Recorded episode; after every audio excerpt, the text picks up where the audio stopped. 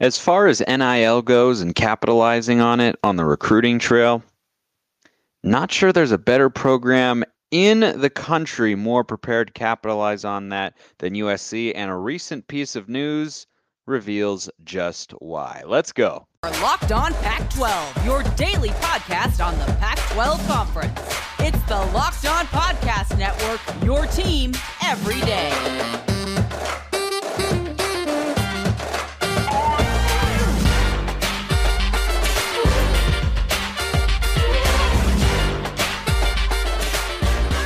Welcome, everybody, to another episode of Locked On Pac 12. I'm your host, Spencer McLaughlin, D1 play by play broadcaster. Thanks for making this your first listen or your first view of the day, part of the Locked On Podcast Network, your number one source to stay up to date with the Conference of Champions, which is why you should like, comment, subscribe wherever you're listening to or watching the show if you have not done so already. I appreciate all of you out there who have done so. We're getting very close to 500 500 subscribers on the YouTube channel, which is awesome. Thank you all for that. Keep hitting that subscribe button. I really, really do appreciate it. And it helps with the show as well, which is brought to you today by Bet Online. Bet Online has you covered this season with more props, odds, and lines than ever before. Bet Online, where the game starts.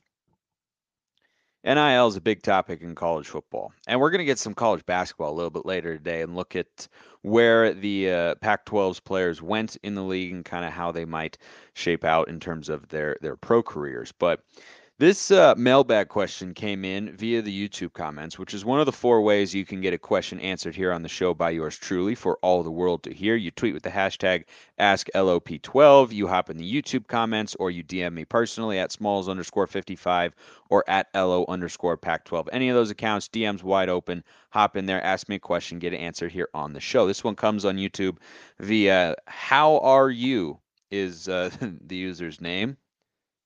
How are you, friend? Um, what's up with the recent rumors going around that Warner Brothers and Universal Pictures having interest on working out a potential NIL partnership with USC? Can you cover that topic, please? Why, yes, of course I can, because if you ask, I'm going to answer it. Now, how are you? I'm just going to call you my friend for the day rather than saying that out. But it's also how and then uppercase are you points for uh, creativity and uniqueness over there. I did some digging and I was searching around looking for you know rumors of this uh, this partnership that you alluded to. I was not able to find anything. It was not for a lack of trying. I did not do a one line Google search, not see it as the top option, and then say, oh, well, I guess it isn't there, and so and so is making it up. That's not what I'm saying in any way, shape, or form. What I am saying is that if these rumors are out there, you have to be slightly more connected to the university than I am, perhaps, to know about them. I've seen nothing very legitimate, a couple random people on Twitter talking about, like, oh, is it going to be this? Is it going to be that? But there's nothing reputable that that is in the works that I've been able to find. If you do find a legitimate news outlet or reporter or someone breaking that that it's a that it's potentially going to be there, then by all means drop the link in the YouTube comments so everybody can see. But I did some research, I wasn't able to find it. However, when he first proposed the question and said, "Can you cover that topic, please?" I thought, boy, the idea of this happening doesn't surprise me in the slightest because USC is arguably more than any school in the country except maybe Alabama, but there's there are different ways that those two schools can capitalize on NIL. I think USC is poised to maximize the, the potential that they have there more than anybody else. Now, do they need to get back to their winning ways to fully realize its potential on the recruiting trail? Probably. But is it a major advantage to be in Los Angeles, to be close to Hollywood, to have, you know, I mean, you're not asking this question about about anybody else or wherever he heard uh, about this potential partnership there with Warner Brothers and Universal Pictures. Like, you're not hearing about that with regards to any other school. There's a reason for that. But I just I just find it fascinating when I was thinking about it because I was like, boy, I just if if every school is at their best, who could offer you more NIL opportunities than USC? You have so many big time eh, you know, big time companies and uh, and media companies specifically. I mean, you're in Los Angeles for goodness sake, and you're not just in Los Angeles, right? Because I don't think this same sort of standard applies to UCLA because you don't have the glitz and glamour and the history uh, as, as a program as USC does. And so when I think about a school that could go out and, and you know put together a, an NIL package or you know offer these opportunities to recruits or how you know high school kids are going to think about it USC is probably the the most well known in that sense. I mean think about you know the the heyday of USC football. Who who were at the games every celebrity in town. It was like a Lakers game, right? Yeah, every time that's a big thing that they do whenever uh, the Lakers are on TNT or or ESPN for for a game is they show, you know, what celebrities are sitting courtside. It's like, look, Jack Nicholson's over here and uh, a baseball player's over there and Bryson DeChambeau's over here and you know, there's just all sorts of people at these games. They do it with other teams as well, but in Los Angeles, that sort of stuff tends to hit differently. So I think that having that appeal and embracing it is a really good thing. Now, I wasn't able to find anything about Universal or, or Warner Brothers, though it wouldn't surprise me if they got into that particular sphere because anybody can kind of do anything right now because there are not a ton of rules and regulations, the mm-hmm. likes of which I think will eventually come in, in the next couple of years in the college football landscape. But what I did see was a partnership that USC announced with a company called Stay Doubted which is kind of like a that's like a cool edgy name for for a media company. Uh, as an organization, they say, "quote Stay Doubted is a modern day media company creating original digital." I don't know if I would put original and digital right right back to back there, though it is kind of memorable, but can be hard to say. Original digital, audio, See now I can't I can't and it it sounds weird in my head and so I got I got okay I got to stop. Uh, Stay Doubted is a modern day media company creating original digital, audio, and physical programming for next generation audiences passionate about the intersection of athlete lifestyle and culture. Trusted by some of the most prominent athletes, creators, and Fortune 500 brands, Stay Doubted's work has been in nearly every major cultural moment, including the Super Bowl, college football playoff, that's the one we care about the most, March Madness, that's the one we care about second most, NBA All Star game, and more. So when I saw that, and this was announced just within the last, uh, you know, eight, eight, to 10 days or so, um, it makes so much sense for all the reasons that I was just talking about. Like, what is a more glamorous place to be in terms of getting your name out there, being involved with media companies like this one or many others, right? There's no shortage of people there who who would want to capitalize on the marketability of college football players at the University of Southern California than in Los Angeles. It's just it's a perfect fit in that sense. And I think it's a big advantage for for USC to have that. We'll see how NIL change, changes going forward, right? And, and whether or not there are some more rules and regulations that come down. But even if that happens, it'll always be something you can go and talk to recruits about. And eh, maybe it's not the driving factor, but would I rather have that a, as a tool in, in my toolbox than not have it? Yeah, I would. And I think that USC is going to be able to embrace that. And this is clearly, you know, indicative of, of, what I'm talking about, and that they're, you know, going in on it, and they've they've partnered with this organization, and they, you know, want to want to be able to give that option to their student athletes, and that's not going to do anything but but help them on the recruiting trail because it just it just has that that big feel when USC is is at its peak more so than at other places. Speaking of uh, reaching a peak and uh, maximizing potential, Pac 12 sent a number of players into the NBA draft. Not like a huge number, not a huge number of stars, but where'd they go and where did, uh, or, or where could they go with their careers? I'll tell you that after I tell you that Bet Online is your number one source for all your betting needs and sports info. You can find all the latest sports developments, league reviews, and news, including this year's NHL playoffs and Major League Baseball. Go Mariners as I am recording this, speaking of Los Angeles, they got into a little bit of a fight today with the LA Angels, and well, let's just say it was exciting. BetOnline is your continued source for all your sports wagering information, including live betting, esports, and scores. I wonder if there was a bet of, you know, whether or not the Mariners and Angels would get into a fight because there were some tensions going into that, and they've played a lot recently. You never know, but you won't know if it was there until you go and look at BetOnline. You should head to their website today or use your mobile device to learn more about the trends in action. Bet online where the game starts. And no, I'm not guaranteeing you can bet on whether or not there is a fight in a Major League Baseball game, but there's plenty of stuff to gamble on over there if you want to bet online where the game starts. So, Pac 12 basketball NBA draft recap.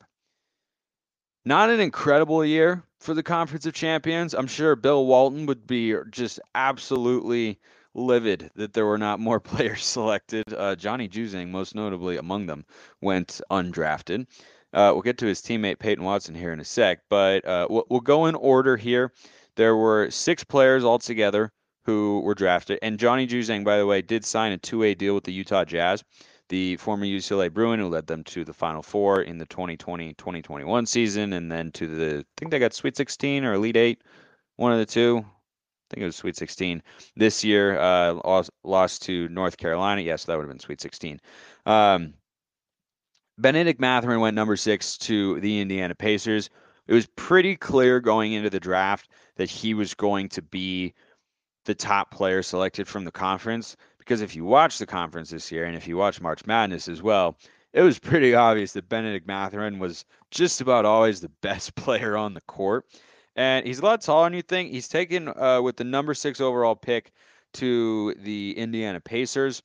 And then uh, Dalen Terry was the next pick, his teammate at Arizona. He goes number 18 to the Bulls. Felt like that was a little bit of a reach. Um, and then Peyton Watson, is the 30th pick in the draft to the Oklahoma City Thunder, who had three first round picks. Uh, Chet Holmgren and Jalen Williams from the West Coast Conference, Gonzaga and Santa Clara, respectively. Got to shout out my alma mater there. Go Broncos. And I know Jalen Williams. He's a great guy and a really, really good player as well. Uh, but Peyton Watson goes to OKC.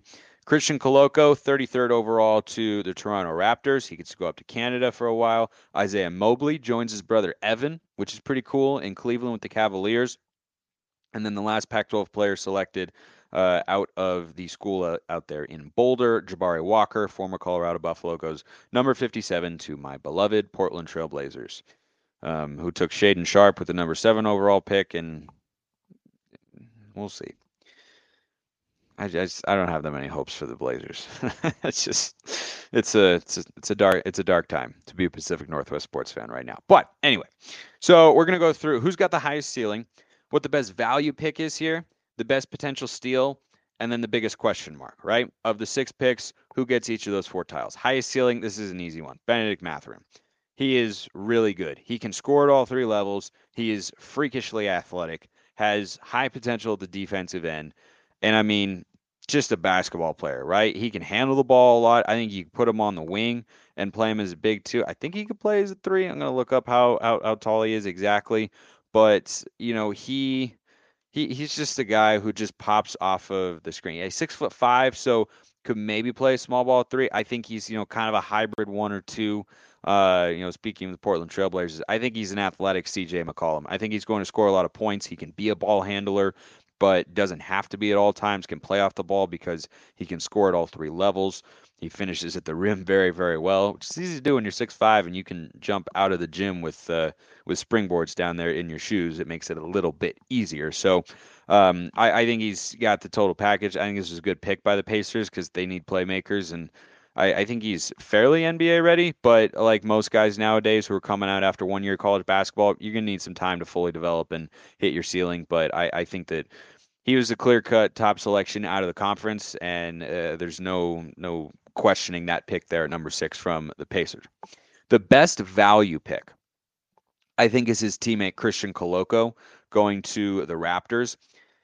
Now he needs to develop an offensive game. He, he is not a refined offensive player, but his size and athleticism and presence at the defensive end.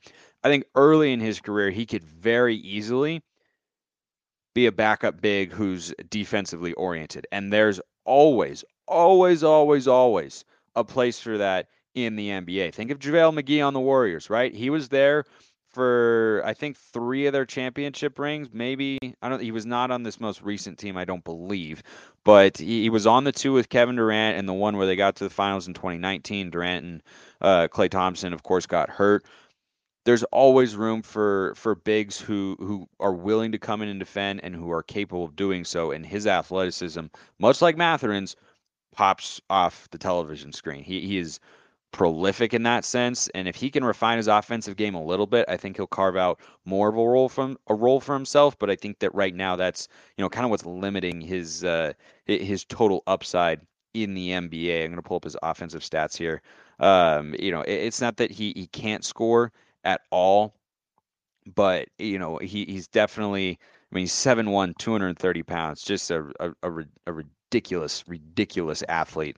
And, you know, I, I think that when you watch him play, you just kind of always know where he is. And he's, he's a three year player at Arizona and, you know, did average 12 and a half points a game, seven boards, and uh, almost three blocks per contest this year. So making his money the defensive end and rebounding and just quite the physical specimen. I think if you can find somebody who can be a, an immediate rotational player essentially right away with uh, the 33rd pick, I think that's why it's you know kind of the the best value when you're looking at the, the six guys who were taken out of the Pac-12 conference this year. The best potential steal of these guys is Jabari Walker, and here's why. Jabari Walker is a well-rounded power forward, and he plays at a position on a team that doesn't really have an established power forward at this point in time. Now, the Blazers did just acquire Jerami Grant, which solid move, not bad. But whether or not they're going to play him at the three or the four remains to be seen, right? They could go Dame, Anthony Simons, Josh Hart at the three, Jerami Grant at the four, and Nurkic at the five. In which case, Walker would be coming off the bench, and he joins another former Pac-12 player, C.J. Elleby, who has struggled to crack the rotation consistently. He's just not been able to to really put it all together. He's really only gotten in in, in garbage time, but.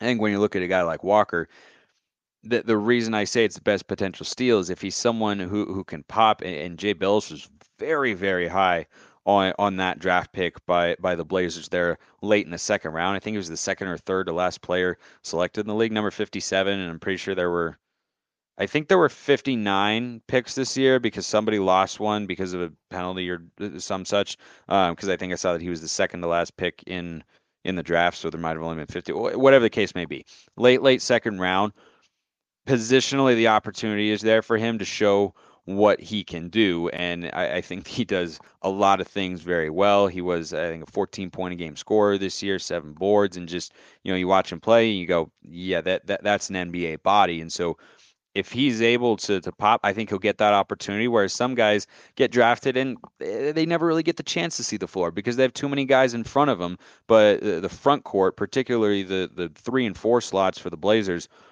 been a revolving door of guys over the years, and he has the opportunity potentially to step in and, and take that role. Though I, I wouldn't necessarily expect it. I also wouldn't be that surprised if it if it ends up happening, and you know he at least carves out a, a role for himself in the Blazers rotation.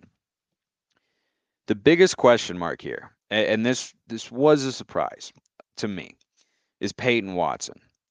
Now Peyton Watson came to UCLA this year as a big time five star recruit, but was never the guy. And this is just such a strange thing about the NBA is they are so willing, even more so than the NFL, because guys can just go one and done in college basketball. Whereas in college football, you have to play for at least three seasons, regardless of position, or at least be on campus for, for three seasons. The NBA is so willing. Those teams are, are more than willing to take a guy with the physical gifts, but hasn't shown the potential to, to be an elite player and try and develop him. It's it's not about a rapid turnaround with draft picks in the NBA. It's more about playing the long game and playing the development game. And that's clearly what Oklahoma City is doing here. I, I think with all three of their draft picks, right? Chet Holmgren needs to put on some weight, needs to learn how to be more physical and we'll have some major adjustments when we talk about going from the WCC to the NBA. Jalen Williams the same, though he doesn't need to put on any weight. He's got an NBA body, 6'6", 7'2 wingspan. He's a really good athlete as well, great defender. But I think they're playing the long game here. And you look at the status of their franchise, that's clearly the case. And I think that's what they're doing here with Peyton Watson, who this year, remember, this is uh, now a first round NBA draft pick or the 30th pick in in the draft, which I think was in the eh, whatever. I don't need to go back into that. 3.3 points a game, just under three rebounds a game, and he came off the bench in 32 games for the Bruins. Now, he was a big time recruit, but that's such a minimal amount of production. Not even three and a half points a game. And he was taken with the 30th pick in the NBA draft. To me, when I saw that selection, I thought Shabazz Muhammad, who was a big time five star recruit who went to UCLA, who went to the Timberwolves, and it didn't pan out. And it just, he never fully lived up to the hype and expectations that were there. And not everybody does. there's so many factors in play when you're talking about a guy realizing his full potential as a professional in any sport. But this pick was just puzzling. And I think OKC is, you know, in a position where they're able to wait and see if he's able to develop, but that that's a big if I'm talking about the biggest question mark amongst these guys, that's the easy solution. That's the easy answer because he's just barely played. He hasn't shown that he could be a regular rotation player who produces at a high level in Power Five college basketball. And you're now taking him with the expectation he could become that or maybe even more in the NBA.